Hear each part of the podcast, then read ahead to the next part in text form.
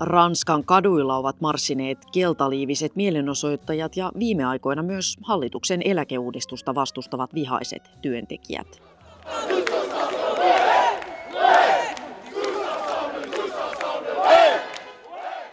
Ärtymys on kohdistunut voimakkaasti presidentti Emmanuel Macroniin, joka on pyrkinyt profiloitumaan Ranskan ja koko Euroopan uudistajana.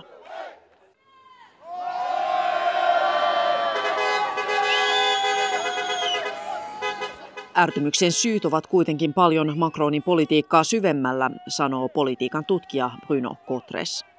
Ranskalainen Cotres työskentelee tutkijana pariisilaisen Sciences Po-korkeakoulun Sevipov-tutkimuslaitoksessa ja analysoi muun muassa ranskalaisten ja eurooppalaisten vaalikäyttäytymistä. Alors là c'est très compliqué, c'est que même si Emmanuel Macron propose cette nouvelle synthèse centriste, réformatrice, européenne – Tilanne on hankala. Macron tekee uudistuksia ja perinteiset puoluerajat ylittävää politiikkaa, mutta suurin osa kansalaisista ei koe arkensa muuttuneen paremmaksi. Des inégalités sociales de la France, qui sont celles d'une société européenne. Ranskalaiset kärsivät samoista sosiaaliseen ja taloudelliseen eriarvoisuuteen liittyvistä ongelmista kuin aikaisemminkin – eikä Macronin valinta presidentiksi parantanut heidän tilannettaan. Ranskan haasteet ovat hyvin samanlaisia kuin muuallakin jälkiteollisessa Euroopassa. Terveydenhoidon ja muiden julkisten palveluiden saatavuudessa on ongelmia etenkin pienemmillä paikkakunnilla, ja koulutuksellinen luokkanousu on vähentynyt. Ah, il y, a, il, y a, il y a une cinquantaine d'années, oui, tu quittais oui. ton patron, tu allais là, tu avais du là, boulot. Maintenant, là, maintenant quand on a euh, travail, on, on essaie de le garder. Bah, tu retrouves, euh... Maintenant, on essaie de garder notre travail. Bah, on oui. peut. Eh oui. Parce que moi, je vous dis, je suis intérimaire.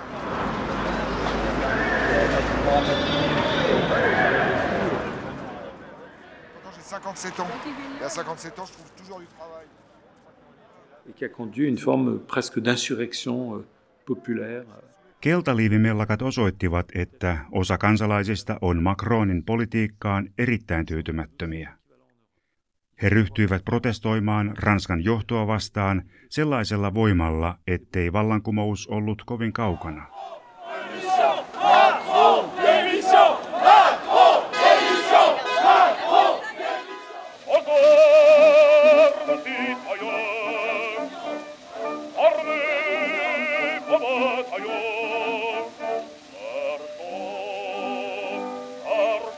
Sellaista ei oltu nykyranskassa nähty kenties koskaan, eikä ainakaan muualla tämän hetken Euroopassa.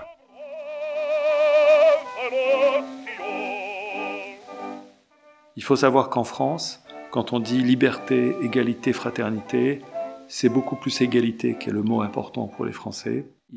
Kannattaa muistaa, että vaikka Ranskan tunnuslause on vapaus, veljeys, tasa-arvo, niin näistä sanoista on tasa-arvo ranskalaisille ylivoimaisesti tärkein. Kansalaiset ovat yhä enemmän huolissaan tasa-arvon toteutumisesta ja ostovoimastaan. Tilanne on vaikea, koska tasa-arvo näyttää tarkoittavan kansalaisille ja presidentti Macronille aivan eri asioita. Macron haluaa uudistaa vanhoja rakenteita, koska hän on vakuuttunut, että ne pahentavat Ranskan ongelmia ja lisäävät eriarvoisuutta. Eläkeuudistus on tästä hyvä esimerkki. aux entreprises pour avancer, pour pouvoir s'adapter par le dialogue social.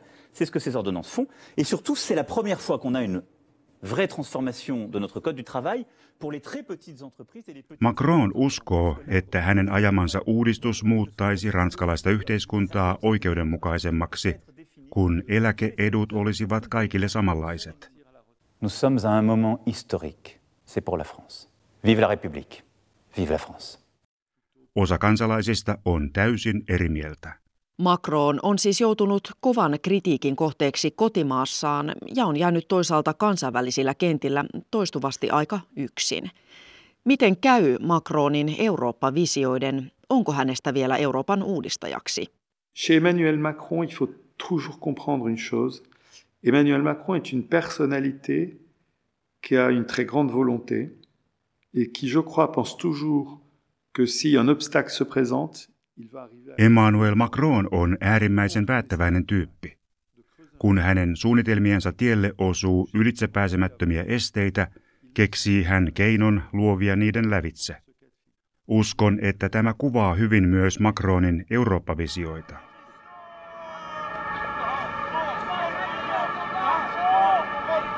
Moi, à ce moment-là, j'ai un bac plus 2, je vais me retrouver euh, jardinier.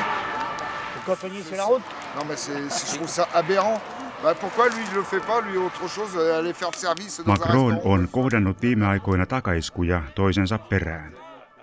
Ensin Ranskan laajat ja odottamattomat keltaliivimielenosoitukset osoittivat, ja vieläpä varsin dramaattisella tavalla, että presidentillä ei ollutkaan uudistusmieliselle politiikalleen kansalaisten tukea.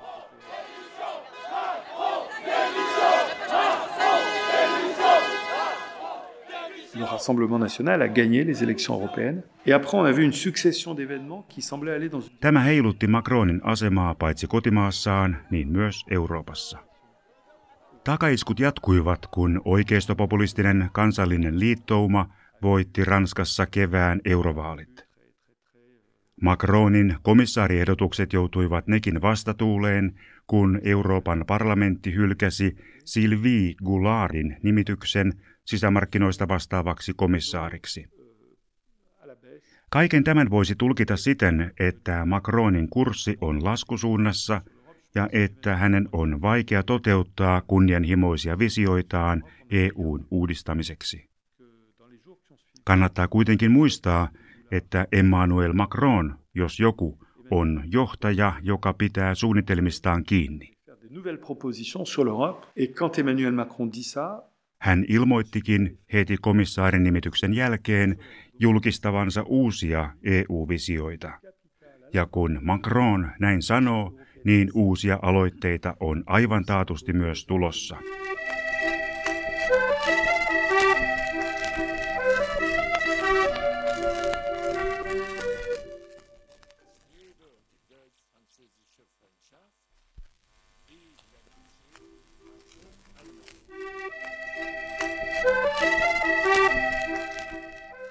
Saksan ja Ranskan kumppanuus on perinteisesti toiminut Euroopan unionin moottorina. Pystyvätkö perustajajäsenet yhä sopimaan yhteistyön suunnasta, kun Saksankin poliittiset asetelmat ovat myllerryksessä? La position de l'Allemagne en Europe est plus faible qu'avant. L'économie allemande va moins bien. Le leadership d'Angela Merkel est moins fort qu'avant. Saksan asema on aikaisempaa heikompi. Sekä maan talous että liittokansleri Angela Merkelin asema ovat heikentyneet. Ranska ottaa siis väistämättä johtajuutta. Ranskalla on EU-veturin roolissa kuitenkin vanha ongelmansa. Visioita riittää, mutta meidän on vaikea myöntää, etteivät kaikki jäsenvaltiot ajattele Euroopasta samalla tavalla kuin Ranska. Mielestäni on erityisen huolestuttavaa havaita, kuinka koko Itä-Eurooppa loistaa ranskalaisten poliitikkojen ja EU-asiantuntijoiden pohdinnoissa yhä poissaolollaan. Se on EU-yhteistyön kehittämisen kannalta iso ongelma.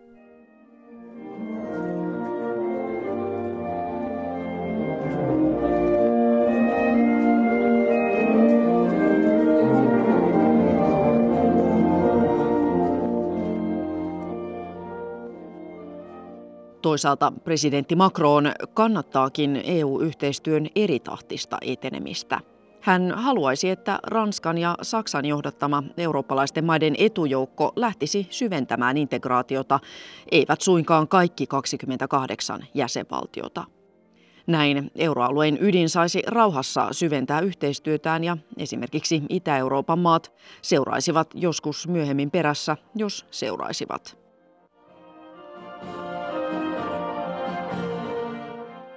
L'opinion publique en France n'est pas fondamentalement aujourd'hui en demande d'étapes supplémentaires d'intégration européenne. Je dirais même qu'elle est assez inquiète.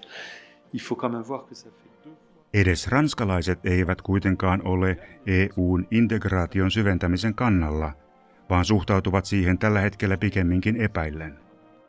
La seule candidature qui a une chance de renverser la case de congédier l'oligarchie est celle que j'incarne. Candidature, mes amis, ma candidature, c'est la candidature du peuple contre les élites asservies. C'est la candidature des gens libres Ei pidä unohtaa, että täällä Ranskassa Marie Le Penin EU-kriittinen puolue on voittanut eurovaalit kahtena peräkkäisenä kertana ja että Maastrichtin sopimus hyväksyttiin aikanaan äärimmäisen täpärästi. Suurin osa ranskalaisista ja myös yhä useammat eurooppalaiset toivoisivat kuitenkin yhteistyön tiivistämistä esimerkiksi ilmastokysymyksissä. Euh,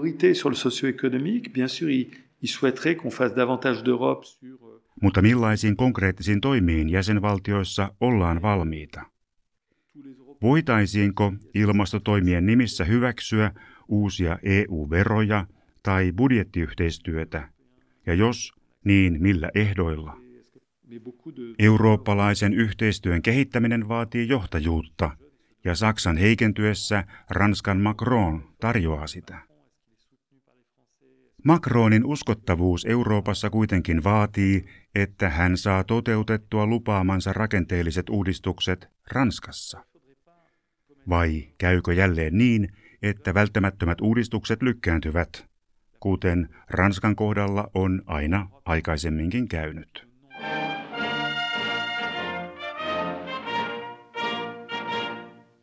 Kevään eurovaalien yhteydessä puhuttiin Euroopan yhä voimakkaammasta jakautumisesta kahteen hyvin erimieliseen leiriin, kansallismieliseen radikaalioikeistoon ja Eurooppaa rakentaviin vihreisiin liberaaleihin. Perinteiset valtapuolueet ovat menettäneet asemiaan ja poliittinen kenttä sirpaloitunut niin kansallisessa päätöksenteossa kuin EU-parlamentissakin. Ollaanko koko Euroopassa siirrytty pysyvästi jonkinlaiseen uuteen poliittiseen aikaan? Alors, il faudrait pas commettre l'erreur de penser que ce clivage résume toute la politique européenne. La politique européenne, et en Europe, elle est en deux dimensions depuis de nombreuses années. Ça ne date pas de Macron, ça ne date pas de Orban, ça ne date pas de Salvini. Olisi virhe olettaa, että eurooppalaisen politiikan voi typistää kansalliskonservatiivien ja liberaalien väliseksi kamppailuksi. Tai että tuo kahtiajako olisi erityisen uusi asia. Euroopassa on useita lomittaisia jakolinjoja, eivät ne ole Macronin, Unkarin pääministeri Viktor Orbanin tai Italian populistijohtaja Matteo Salvinin luomia, vaan paljon vanhempaa perua. Euroopassa on käyty kamppailua 1990-luvun alkupuolelta asti paitsi oikeiston ja vasemmiston, niin myös eurooppamielisen suvaitsevaiston ja Eurooppaan kriittisesti suhtautuvien konservatiivien välillä. Tuo asetelma on yhä voimissaan, sillä vasemmisto-oikeisto-jakoon liittyvät kysymykset tulonjaosta ja oikeudenmukaisuudesta eivät ole vanhentuneet. Niiden rinnalla käydään toista identiteettikysymyksiin liittyvää kamppailua liberaalien ja kansallismielisten välillä.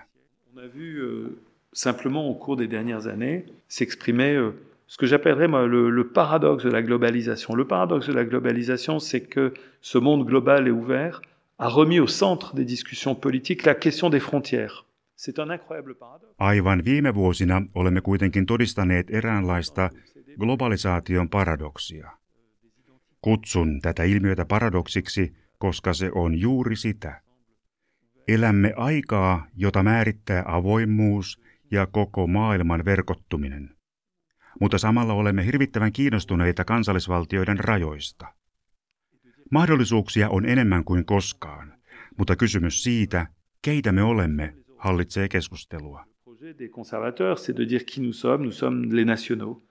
Euh, notre espace physique niin kutsuttujen eurooppamielisten ajattelijoiden vastaus tähän on, että meidän tulisi rakentaa yhteistä eurooppalaista identiteettiä globaalissa maailmassa.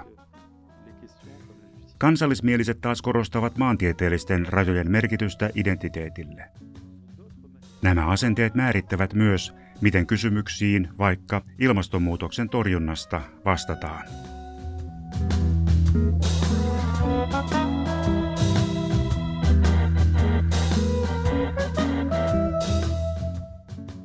Emmanuel Macron a, voulu expliquer au moment des élections européennes que nous étions au bord d'un collapse démocratique de l'Europe, que c'était peut-être la fin de l'Europe, la mort de l'Europe, que, que les tensions n'avaient jamais été aussi fortes, qu'on revenait au climat des années 1920.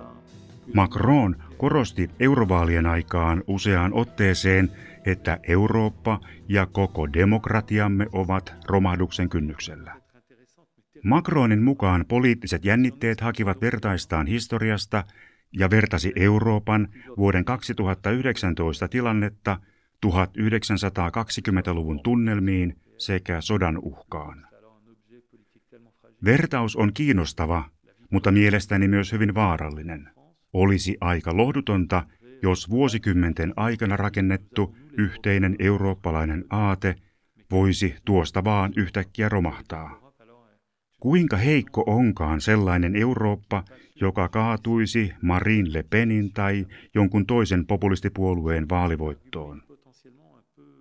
Mielestäni siis Macron välitti eurooppalaisille äänestäjille tarpeettoman masentavan viestin Euroopan tilasta.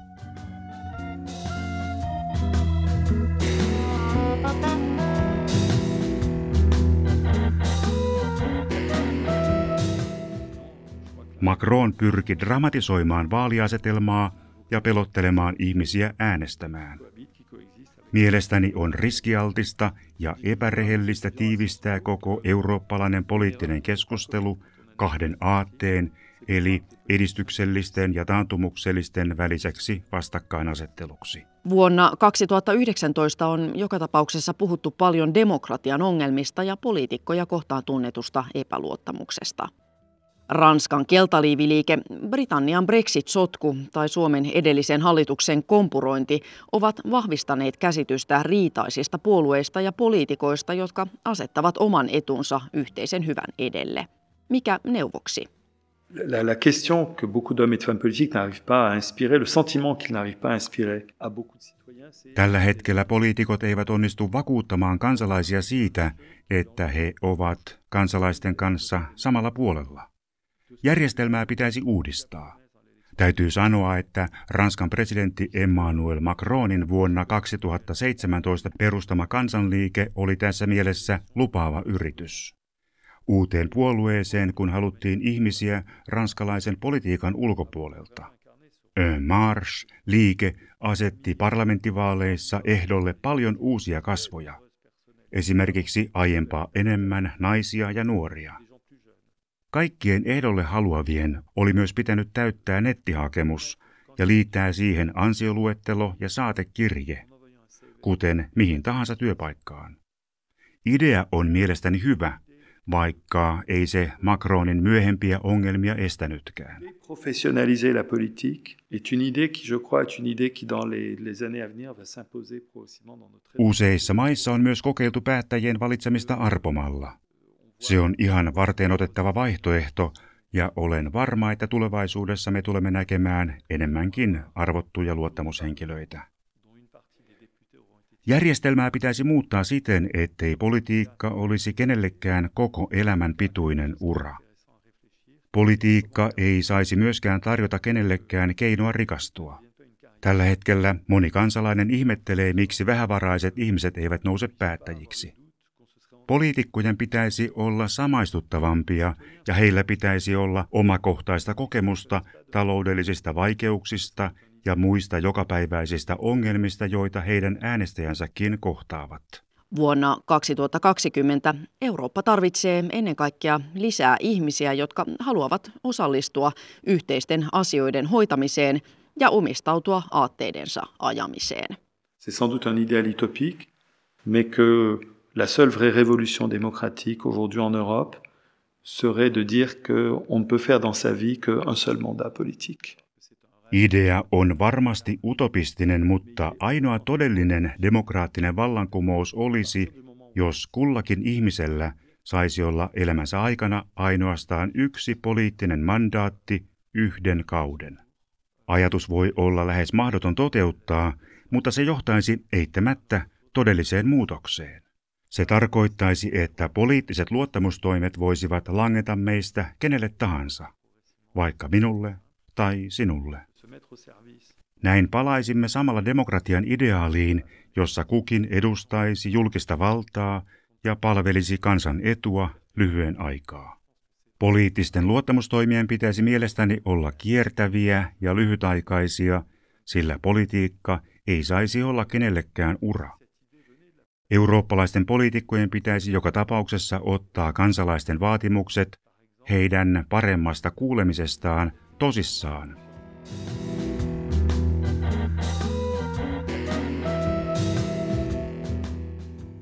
Sillä muuten me tulemme aivan taatusti todistamaan lisää Ranskan keltaliivimellakoiden tapaisia kansanliikkeitä. Peut-on avoir des responsabilités exécutives au, au travail pendant des années? Minä haluan tässä yhteydessä sanoa suomalaisille kuulijoille, että täällä Ranskassa todistetut keltaliivimielenosoitukset olivat erittäin poikkeuksellisia. Sosiaalinen ja demokraattinen kriisi oli äärimmäisen vakava. En ole koko elämäni aikana todistanut mitään vastaavaa.